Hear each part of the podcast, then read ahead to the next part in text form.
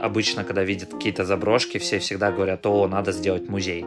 Я, конечно, еще не придумал, как я с помощью завода, с помощью музея буду говорить на тему экологии, феминизма и других трендах. У нас же обычно, как говорят, вот там администрация всегда самые звери, всегда самые плохие люди.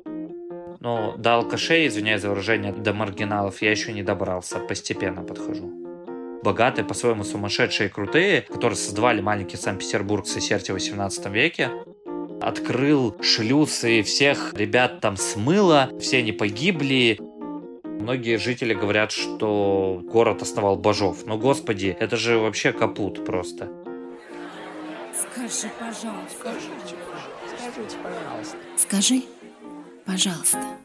Всем привет! Это подкаст «Скажи, пожалуйста». Вместе с гостями подкаста мы обсуждаем разные социальные явления, идеи и проекты, которые актуальны здесь и сейчас. Меня зовут Аня, я автор и ведущая подкаста. Подкаст доступен на всех основных платформах Apple, Google подкасты, Яндекс.Музыка, Castbox, Soundstream, Spotify и других. Подписывайтесь, оставляйте комментарии. Обратная связь очень важна для развития подкаста. Ставьте лайки и звезды. Это всегда очень приятно. Сегодня мы поговорим о сохранении исторического прошлого страны, регионов, городов и конкретных мест. О том, какие территории и почему становятся уникальными и как фактически из руин можно создать полноценный музей. Гость выпуска – краевед, экскурсовод города Сысерть Александр Савичев.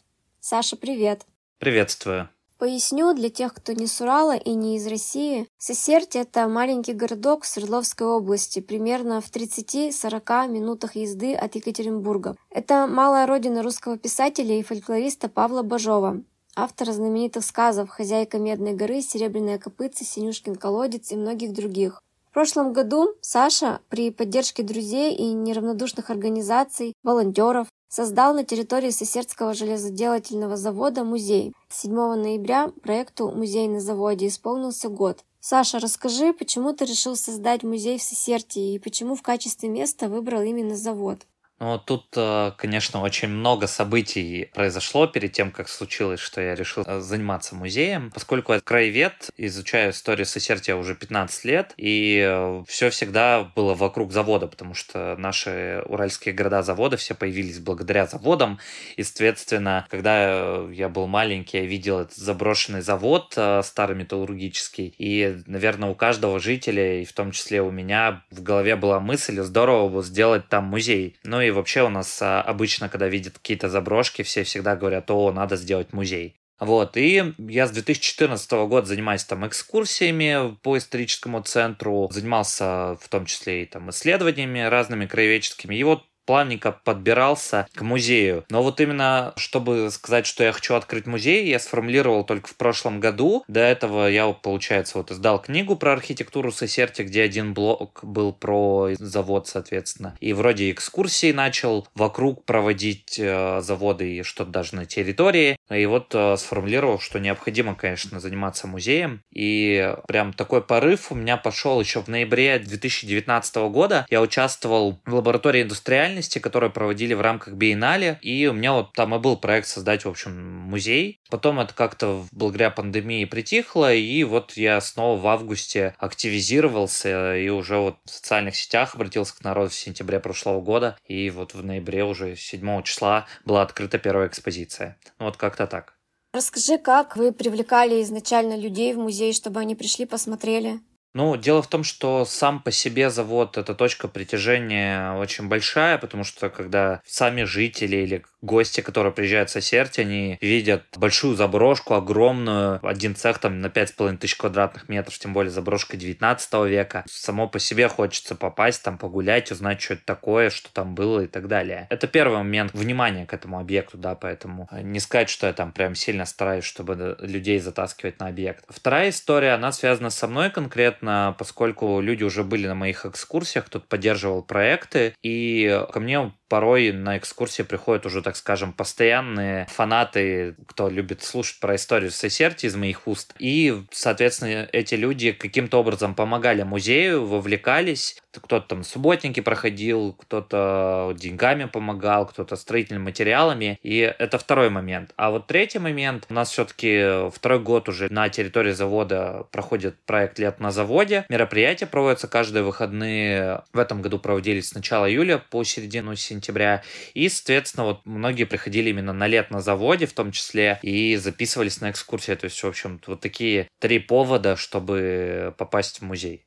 Что бы ты посоветовал, порекомендовал людям, которые занимаются подобными проектами, кто тоже создает экспозиции, музеи? Как вообще привлекать людей в музеи на таких неизвестных, может быть, э, или непопулярных территориях? Ну, я бы тут тоже все равно поспорил насчет популярности, да, если бы я занимался каким-нибудь купеческим домом, музеем, это гораздо больше бы вопросов а, возникало, потому что, ну, купцы, Урал как-то порой не складывается песня, все равно для всех Урал это заводы, и как бы заниматься музеификацией завода на Урале это как бы самое логичное. У меня даже где-то был такой список, а, так скажем, таких действий, что нужно делать. Так случилось, э, на мой опыт как-то стали обращать внимание. Я сформулировал. Первый момент, это, конечно, важно, чтобы те люди, которые занимались музеем, неважно в какой он глубинке находится, у них горел глаз. И, соответственно, если люди приезжают, они видят, что у человека заинтересован, человек что-то перешагивает, не ждет, соответственно, горит вот этим проектом, и такого человека вдвойне интереснее слушать, когда он действительно с горящими глазами. Второй момент, который опять же с этой всей тематикой связан, а, у меня как-то на устах такая фраза интересно смотреть кейсы, где, даже если, опять же, повторюсь, это глубинки, где люди перешагивают свои возможности. То есть у нас уже обычно как,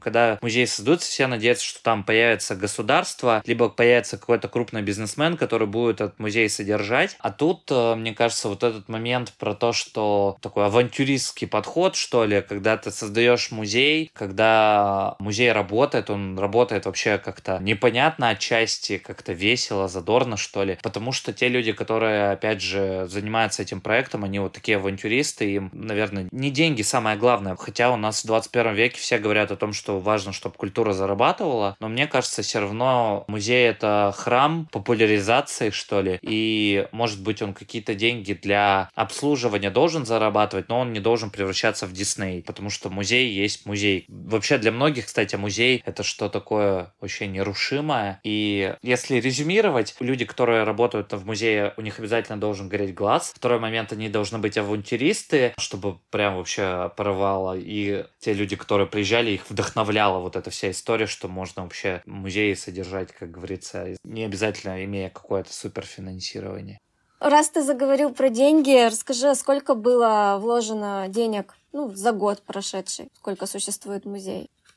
Тут стоит отметить, что я никогда не считал, сколько, например, я вкладывал в те исследования, которые я до этого проводил, да, когда я работал в архивах там и так далее. То есть, по-хорошему, если бизнес-проект считается, то считается и расходы предпроектные. Я этого не делал. Соответственно, у меня есть только цифры, которые связаны именно, чтобы визуализировать музей, организовать музей. Сумма у меня получилась вот именно, если мы говорим, так скажем, вот именно создать музей, вышла в районе 380 тысяч рублей. Такая сумма была потрачена на ноябрь прошлого года. За это время, за этот год, мне удалось еще привлечь с помощью краудфандинга еще деньги. Это 400 тысяч. И 330 тысяч я выиграл грант, но реализация вот этих денег больше уже будет, так скажем, к следующему сезону, к лету. То есть, в принципе, если говорить, я бы округлял, что в год той вариации музея, которая у меня сейчас есть, я не говорю там про работу экскурсовода, вот именно чтобы строительные работы, печать, электричество платить, аренду, у меня вот вышло почти 400 тысяч рублей. Расскажи, каких успехов удалось добиться за год существования музея? Подводя итоги года, что бы ты мог отметить? Тут опять же вот с какой стороны смотреть, я как человек, который люблю поискать смыслы и пофилософствовать, с одной стороны можно оценить, что о музее стали говорить э, в разных проектах, то есть о нем э, каким-то образом слышат, вот как я сегодня попал на подкаст, соответственно, да, и насколько я знаю, что там организаторы грантов фонда Потанина каким-то образом обо мне узнали, то есть э, можно сказать такая медийность, что ли, вот результат работы за год, то есть об этом проекте услышали. Это первый результат. Конечно, измерить его тяжело, но для меня кажется, это вот такая прям галочка. Второй жизненный момент я, наверное, все равно не борюсь за количество, что там сказать, за один год музей посетило 7 тысяч человек. Я вообще любитель качества, нежели количества. И вообще для меня результат этого года, что люди приходят, и им интересно посмотреть, назовем это интересом. Со стороны гостей и жителей, а самое главное это жители, потому что гостей, как правило, проще всегда удивлять, чем жителей. Вот такая вторая галочка. Третья галочка, она связана с вовлечением, то, что что за этот год э, именно стало больше вовлекаться жителей, которые приходят и помогают проекту, приносят какие-то свои экспонаты, школьники, которые стали приходить на субботники и помогать музею. Вот это помощь. И, конечно, помощь в виде материального, то есть э, несколько организаций сами уже вышли, чтобы помочь музею. То есть это показывает тоже такое, что музей вовлекает в свою деятельность. Это вот такая третья галочка, которая есть. Ну и четвертая четвертая галочка, она больше касается меня. Я вообще очень сильно кайфую от того, что количество экспонатов в этом году было найдено очень много, конкретно, которые относятся к заводу. И они находятся, можно сказать, прямо сегодня, да. И вот этот дух первооткрывателя, он как бы во мне поддерживается. И мне это очень важно, потому что, как правило, когда ты занимаешься проектом, бывает у тебя потихоньку начинает потухать глаз. Тут с музеем он, наоборот, разгорается. И если резюмировать, это вот четыре вот таких моих самых главных вывода вывода и радости за этот год.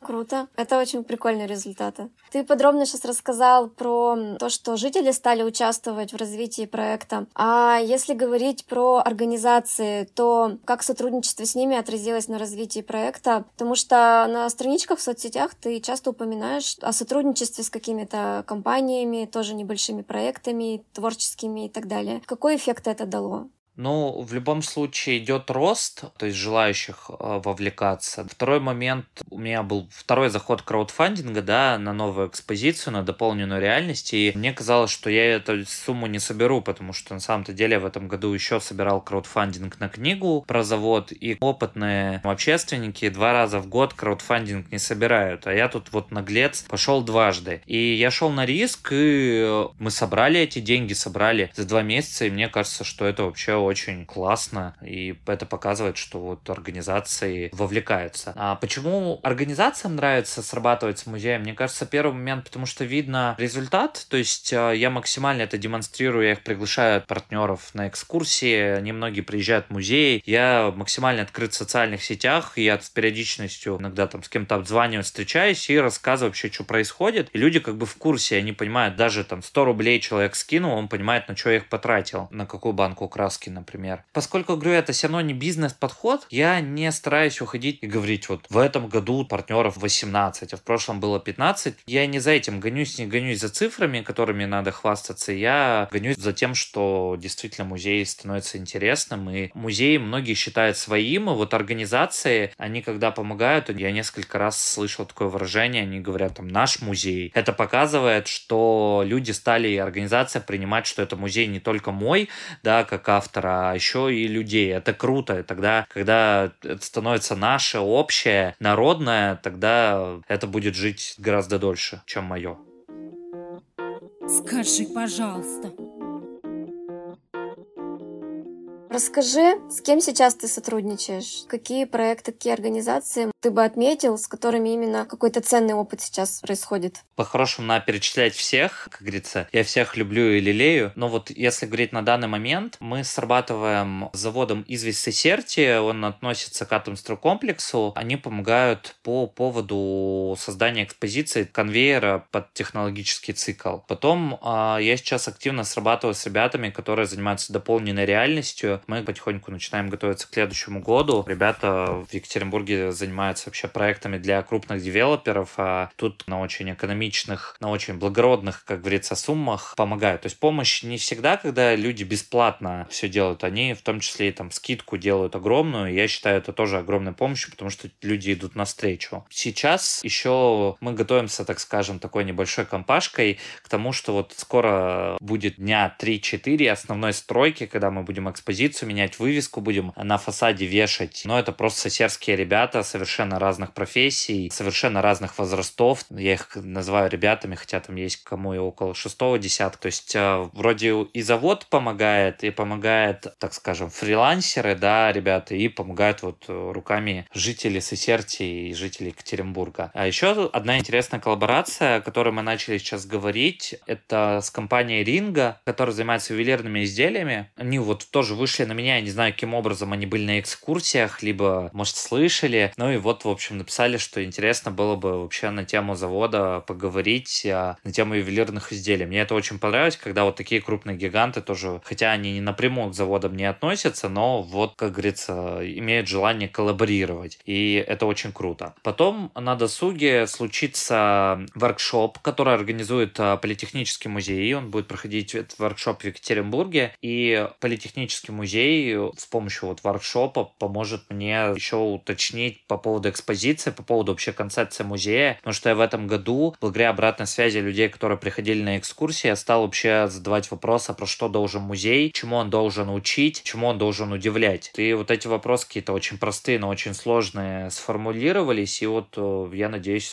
скоро воркшоп Политеха на базе Музея истории Екатеринбурга, а, в общем, мне откроет, может быть, какие-то свои глаза. Ну и мы готовимся сейчас к подаче грантов, в том числе и фонда Потанина. Еще совсем недавно я общался еще с Высшей школой экономики в Москве. Там студенты, у них, в общем, есть такая типа ярмарки проектов, и было предложено вот для лет на заводе и музея на заводе выставиться вот на эту ярмарку проектов, где ребята выбирают ну, типа курсового, чем они будут заниматься после Нового года. И у меня вот появилась идея еще пооживлять дальше музей, поработать именно с фотографиями, чтобы создавать ожившие ролики, что ли, где разные персоны 18-19 века э, рассказывают какие-то свои вот эти впечатления по поводу завода, описания, и вот эти ролики вставлять везде с помощью всяких фоторамок э, в экспозиции, с помощью большого проектора показывать. Ну, в общем, я хочу максимально, чтобы музей был, конечно, живой. И вот такие моменты какие-то с помощью современных технологий без перебора, потому что многие, конечно, ссылаются про Ельцин-центр, что это такой самый там идеал. Но мне кажется, Ельцин-центр ввиду своей мощи, он все равно больше в современные технологии уходит. А мне хочется, чтобы музей все-таки был про вот эти предметы, про контакт, про иммерсивность, и современные технологии где-то между этим появлялись, они усиливали эффект, что человек вышел и говорил, да, я понял, как работал завод, да, я понял, что здесь происходило. Ну, вот как бы в таких моментах. То, что ты перечислил, это очень много на самом деле. И такое ощущение, что маленький вот этот музей, он уже приобретает такое общероссийское значение, судя по тому, что ты уже сотрудничаешь с вузами Москвы и тому подобное. Это объяснимо. Почему? Потому что сейчас а, тренд вообще большой идет во всех сферах на обращаться или обратить внимание к малым городам, к личностям, которые что-то в малых городах творят. Плюс а, сейчас очень в тему вот эта история по поводу реновации, редевелопмента старых заброшенных промышленных территорий. И поэтому, ну, опять же, я отчасти понимаю, что я не святой, а, я в тренде просто иду, и это тоже такой важный момент, как бы, когда вы создаете музеи, кто-то создает музеи. А, я это тоже для себя вывод подчеркну. Важно говорить о каких-то современных а, реалиях, о современных проблемах. Я, конечно, еще не придумал, как я с помощью завода, с помощью музея буду говорить на тему экологии, феминизма и других трендах 21 а, века, но о теме революции я частично касаюсь. И это на экскурсиях вижу реакцию. Я пока готовилась к выпуску, вспомнила маленькие городки, в которых я была, которые стали такими исторически важными со временем. И вот как-то раз я была в Болгарии, и там на месте уже, когда приехала, мне порекомендовали сразу посетить город Несебр. Это такой маленький городок, его можно обойти, мне кажется, за час. Особенность его в том, что это такой город-музей, находится он под охраной ЮНЕСКо, там много разных древних построек, объектов наследия и так далее. Как ты считаешь, что нужно сделать сделать для того, чтобы Серть стала такой же посещаемой территорией? Пусть это будет не уровня объекта ЮНЕСКо, но чтобы она стала такой точкой притяжения. Что нужно для того, чтобы, например, в Сесерть люди специально полетели, люди из других городов, а может быть даже из других стран?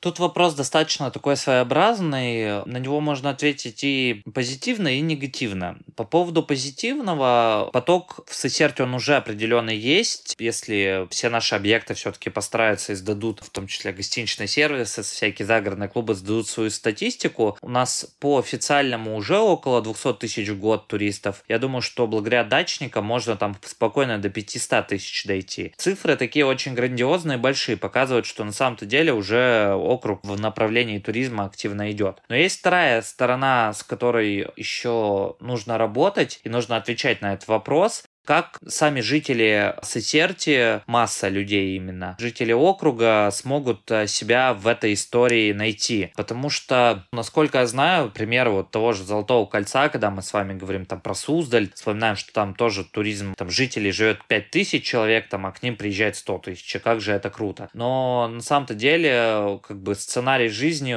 очень такой тяжелый у этих людей, которые живут в этих городах. Ну, есть кто встроился в эту линию, они там на этом зарабатывают там, и так далее, но плавно этот город перестает быть для жителей, он становится для туристов, и это как бы плохо, и это вызывает у жителей негатив, что ли. Вот даже на уровне сейчас Сесерти мы очень часто стали говорить по поводу туризма, и многие говорят, о, там, а что для жителей? Вообще вот современная вся история, она призывает к тому, что надо идти в балансе. То есть, во-первых, сейчас в последнее время перестали делить туриста и жителя, поскольку житель тоже становится потребителем тех самых услуг, которые, в принципе, идут и для туриста, но при этом без перегибания вот этой палки, и чтобы житель себя нашел, но при этом в то же время житель понимал свою важность и значимость, что город не только ради туристов живет, город живет ради жителей, в которых там живут. Поэтому, в общем, это еще такой диалог между администрацией, общественниками, туробъектами, правительством страны, региона и так далее. Как найти вот этот баланс, как найти эту середину, чтобы и жители кайфовали от того, что происходит в малом городе на тему туризма, и чтобы гости были, и они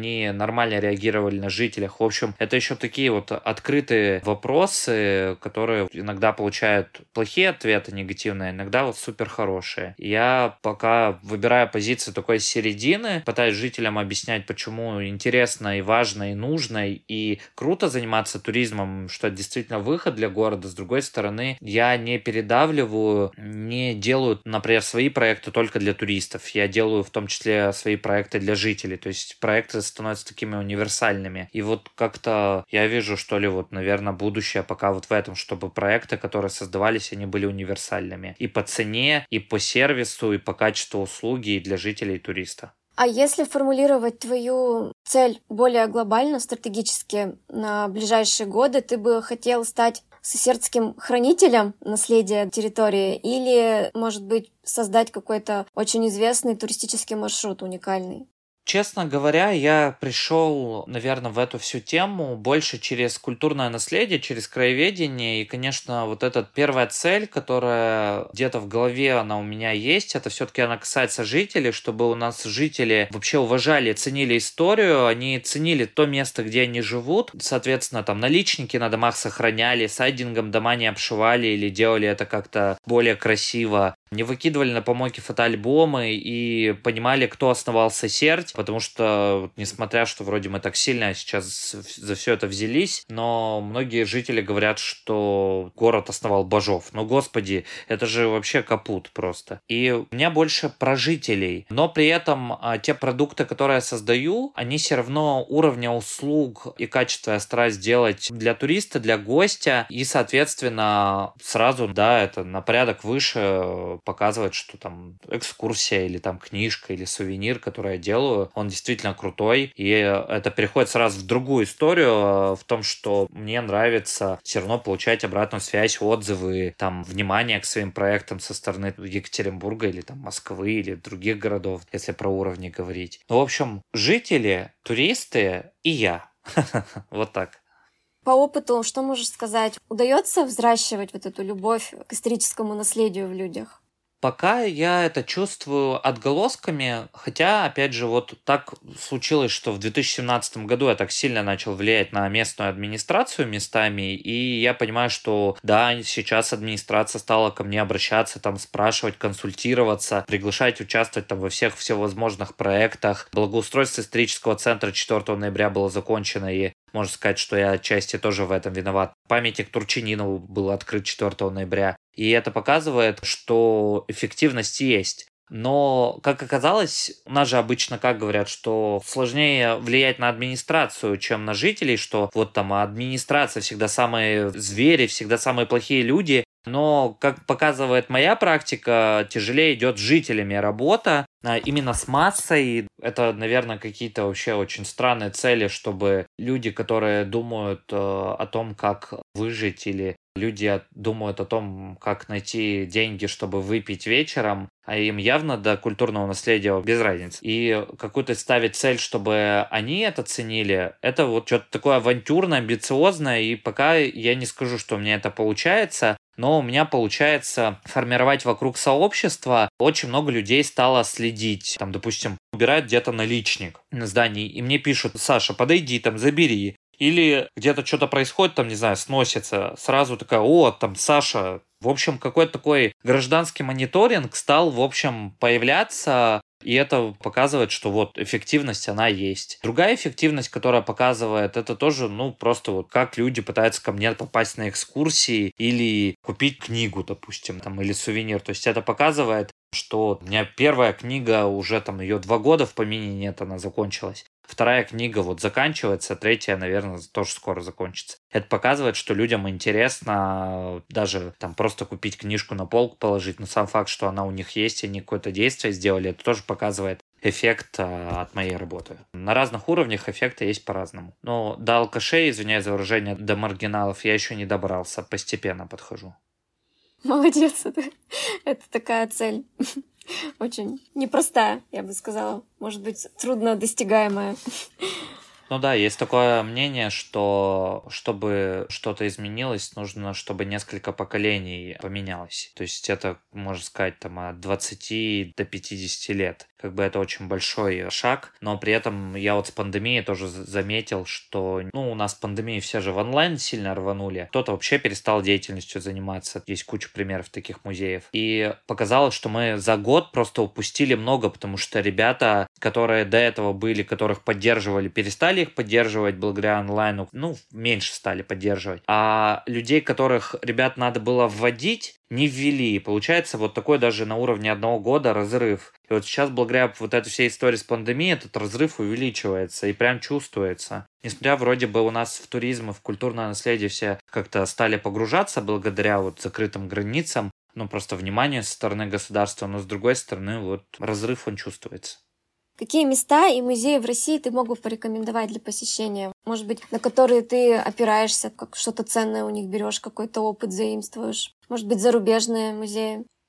Надо понимать, что я в музеях, то, что сейчас я занимаюсь, я неофит, то есть я только вхожу в эту историю, я больше краевед, да, и, понятно, я всегда слежу за краеведческими больше практиками, а когда путешествую по городам, я больше там обращаю внимание на какие-то социальные проекты, там, связанные с туризмом, с культурным наследием в населенных пунктах, может, волонтерскими проектами, или там сувенирка. Такое прям внимание на музеи я стал обращать последние два года, как, собственно говоря, и стал заниматься музеем. Если говорить даже там поблизости, для меня такой интересный пример работы. Это Музей истории Екатеринбурга, куча их проектов, которые они сейчас создают там про районы, истории с подкастом, с домом Маклецкого, сувениркой, какие-то выставки, которые такие э, очень локальные, но при этом показывающие масштаб я вообще кайфую. Я кайфую там, от Екатеринбургского музея истории Екатеринбурга. Я кайфую от музея изобразительных искусств с их подходами. Но для меня, вот именно для промышленной большей тематики, я выделил для себя такой музей. Я в нем был тоже в прошлом году в городе Ярославль. Называется он «Музей-фабрика». Это музей на базе Ярославской мануфактуры, которая функционирует до сих пор. Это тоже огромные корпуса, где до сих пор занимаются ткачеством. Но музей, который там занимаются им там местные общественники. Юлия Кривцова со своим мужем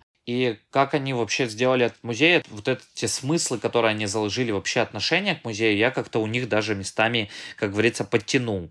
Потом для меня очень интересный пример. Это в Москве есть э, в музее архитектуры имени Чусева есть такой флигель, называется он «Руина». И занималась им знаменитый современный реставратор Нарина Тютчева, архитектурное бюро Рождественка. Они сделали, так скажем, такую современную реставрацию объекта, где пытались сохранить все слои истории. И я себе это тоже как-то на ус намотал, что вообще мы порой очень грешим, когда мы начинаем, ну, что-то делать и выдираем, допустим, гвоздь не задумываемся, что его кто-то вбил и вбили зачем-то. И вот в музее я как-то стал вообще к этому очень серьезно относиться, что когда мы выдираем гвоздь или какой-то там начинаем сдирать краску, то мы сдираем какую-то страницу истории, мы выдираем. И вот музей руины, вот этот подход на Рене Тючева, это тоже для меня такой прорыв. Есть порядок музеев еще, которые я хочу посетить. Я вообще недавно специально там делал такой опрос в социальных сетях, как бы просил назвать коллег со всей страны, экспертов, музеи, которые они действительно индустриальные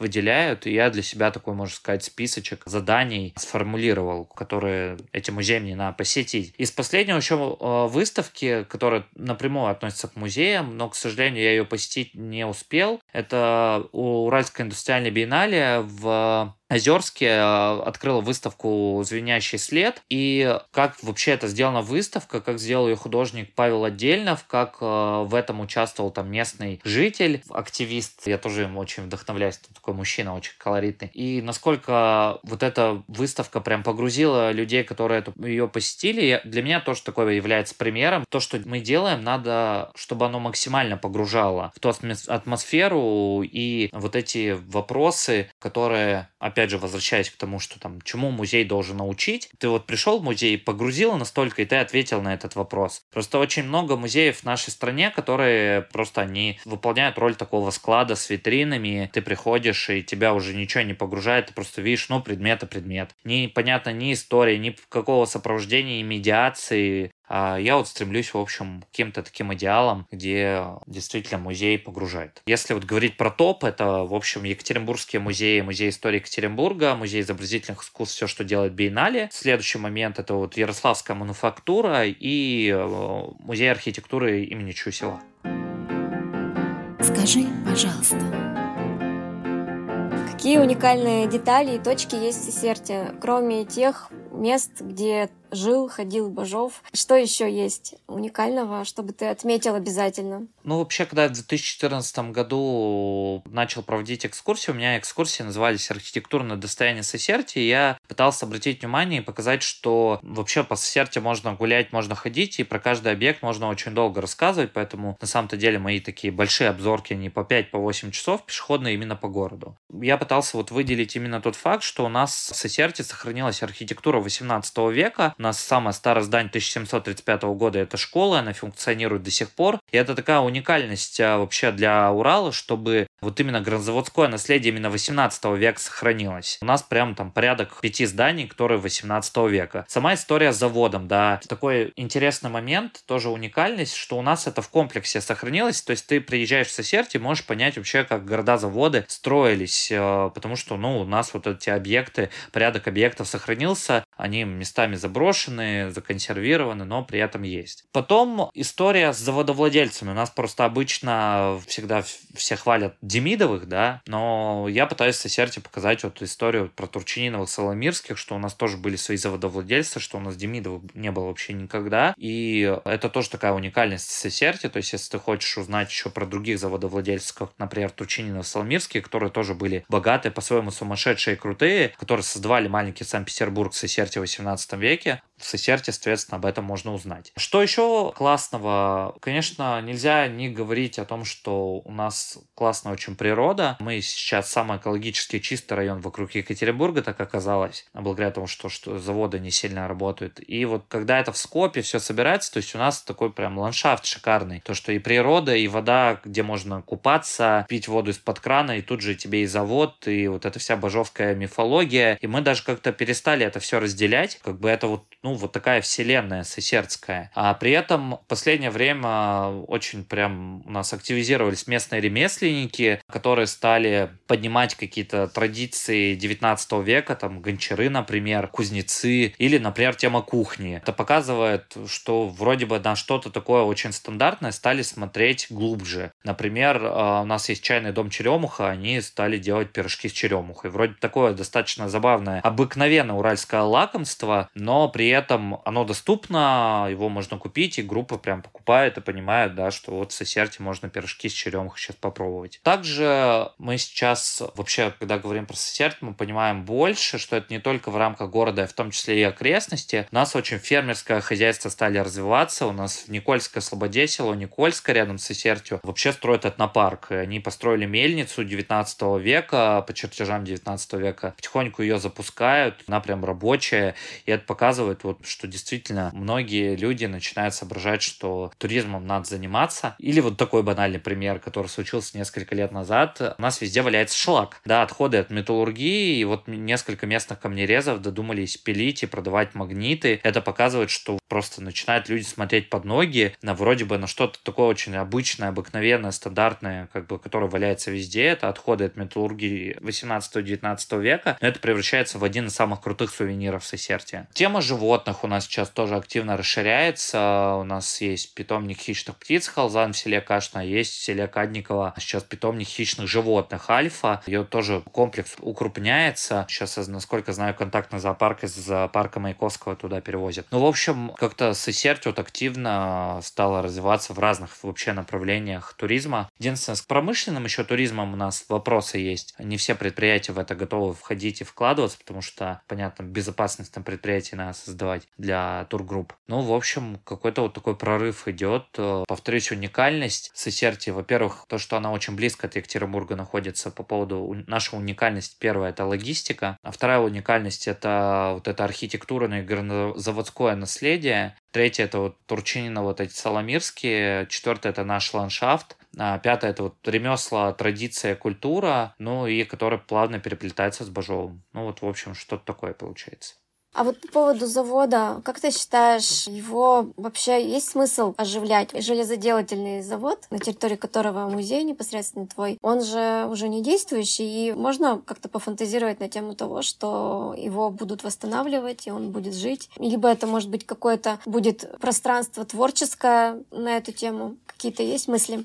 По поводу завода, конечно, о его назначениях э, мечтают, наверное, лет уже 50 совершенно разные эксперты и люди. Да, если смотреть проекты архитектурной академии, там даже 1970-х годов, все совершенно там такие направления, даже цирк хотели на территории завода делать. Мы сейчас больше идем по концепции 2019 года, которая сделала архитектурное бюро Рождественка вместе с проектом Решкола, именно как культурно-развлекательный кластер, центр, да, территория такая, где действительно появляется жизнь. Почему действительно нужно, чтобы жизнь появилась, чтобы это Колизеем не померло? Потому что, к сожалению, здания разрушаются. Разрушаются, когда они даже заброшены, когда в них ничего не происходит. Вода, то есть по-хорошему хотя бы здание нужно консервировать, чтобы разрушения остановились. Как бы, слава богу, с вандализмом сейчас попроще, потому что на заводе появилась охрана и какая-то жизнь. Когда это случится, все, чтобы вот прям так все четко вылезано было и все замечательно. Вот когда у нас появятся эти 2 миллиарда, сложно сказать, потому что мы уже три года ждем, чтобы завод выкупили из частного владения, чтобы оно перешло в государство. А, и вроде бы ребята из агентства развития Серти выступали перед Владимиром Владимировичем Путиным, как бы вроде бы вот какие-то процессы пошли, но пока вот какой-то на более серьезную ступеньку пока не переходит. И мы все в ожидании, но при этом не ждем, мы работаем, и э, независимо будет тут креативный класс дизастер не будет, я понимаю, что музей будет жить, просто он может жить совершенно разными сценариями, но при этом все равно это все должно быть живое. Вот. Конечно, Колизей это здорово, но здорово, когда в Колизее восстанавливают игры, которые проводились там несколько тысяч лет назад, да, и все это снова возрождалось. И здесь такая же история. В общем, если позитивно, то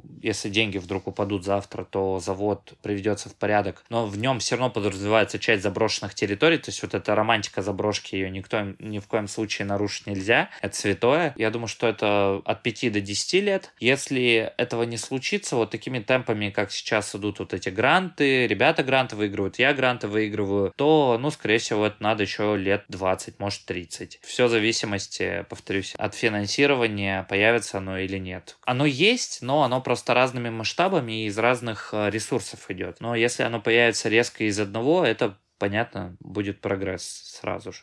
Я в завершении хотела тебя попросить. Ты очень интересно ведешь экскурсии. Я была летом и очень так весело, задорно рассказываешь много историй. Ты мог бы для подкаста рассказать пару каких-нибудь интересных легенд или историй? Может быть, какую-нибудь страшную или, наоборот, очень веселую? Или какой-нибудь загадочный факт, ну, из самых таких, наверное, популярных легенд, которые связаны с заводом, наверное, я про Бажову говорить не буду. Эта легенда, она поднялась благодаря художнику из Воронежа. Он в этом году на экскурсии услышал такую историю у меня, что наши заводовладельцы использовали труд нелегальных рабочих башкиры. И все это, конечно, там связано сразу с жутью, что появилась полиция, владелец открыл шлюз и всех ребят там смыло. Все они погибли. Турчинину, понятно, ничего потом не случилось с ним. Но сам факт, что все бы там ходим по костям. И когда про это по заводу все рассказываешь, конечно, когда на место, на локацию приземляешь,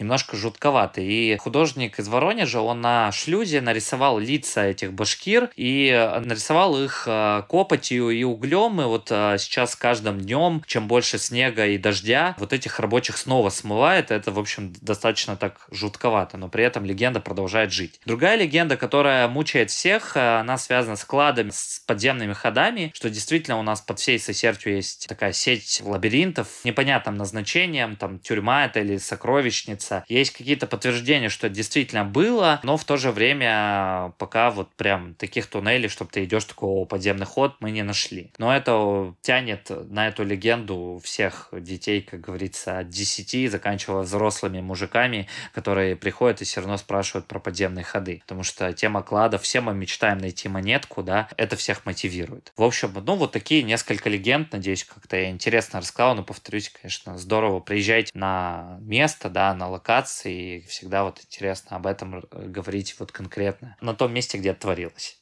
На самом деле интригующая история. Интересно, правда. Спасибо. Саша, спасибо тебе большое за участие, за интересный рассказ, за то, что поделился своим уникальным опытом. В общем, всем пока, ну и ждем всех, соответственно, в Сесерте, на заводе, как говорится, всех в гости. Подписывайтесь на нас в социальных сетях. Спасибо всем, кто послушал этот эпизод. Подписывайтесь на странички музея в соцсетях и следите за тем, как развивается проект. Ссылки на них и на сайт музея будут в описании эпизода. Подписывайтесь на подкаст на любой удобной вам платформе и на его страничку в Инстаграм. Следите за анонсами, оставляйте обратную связь. Всем пока!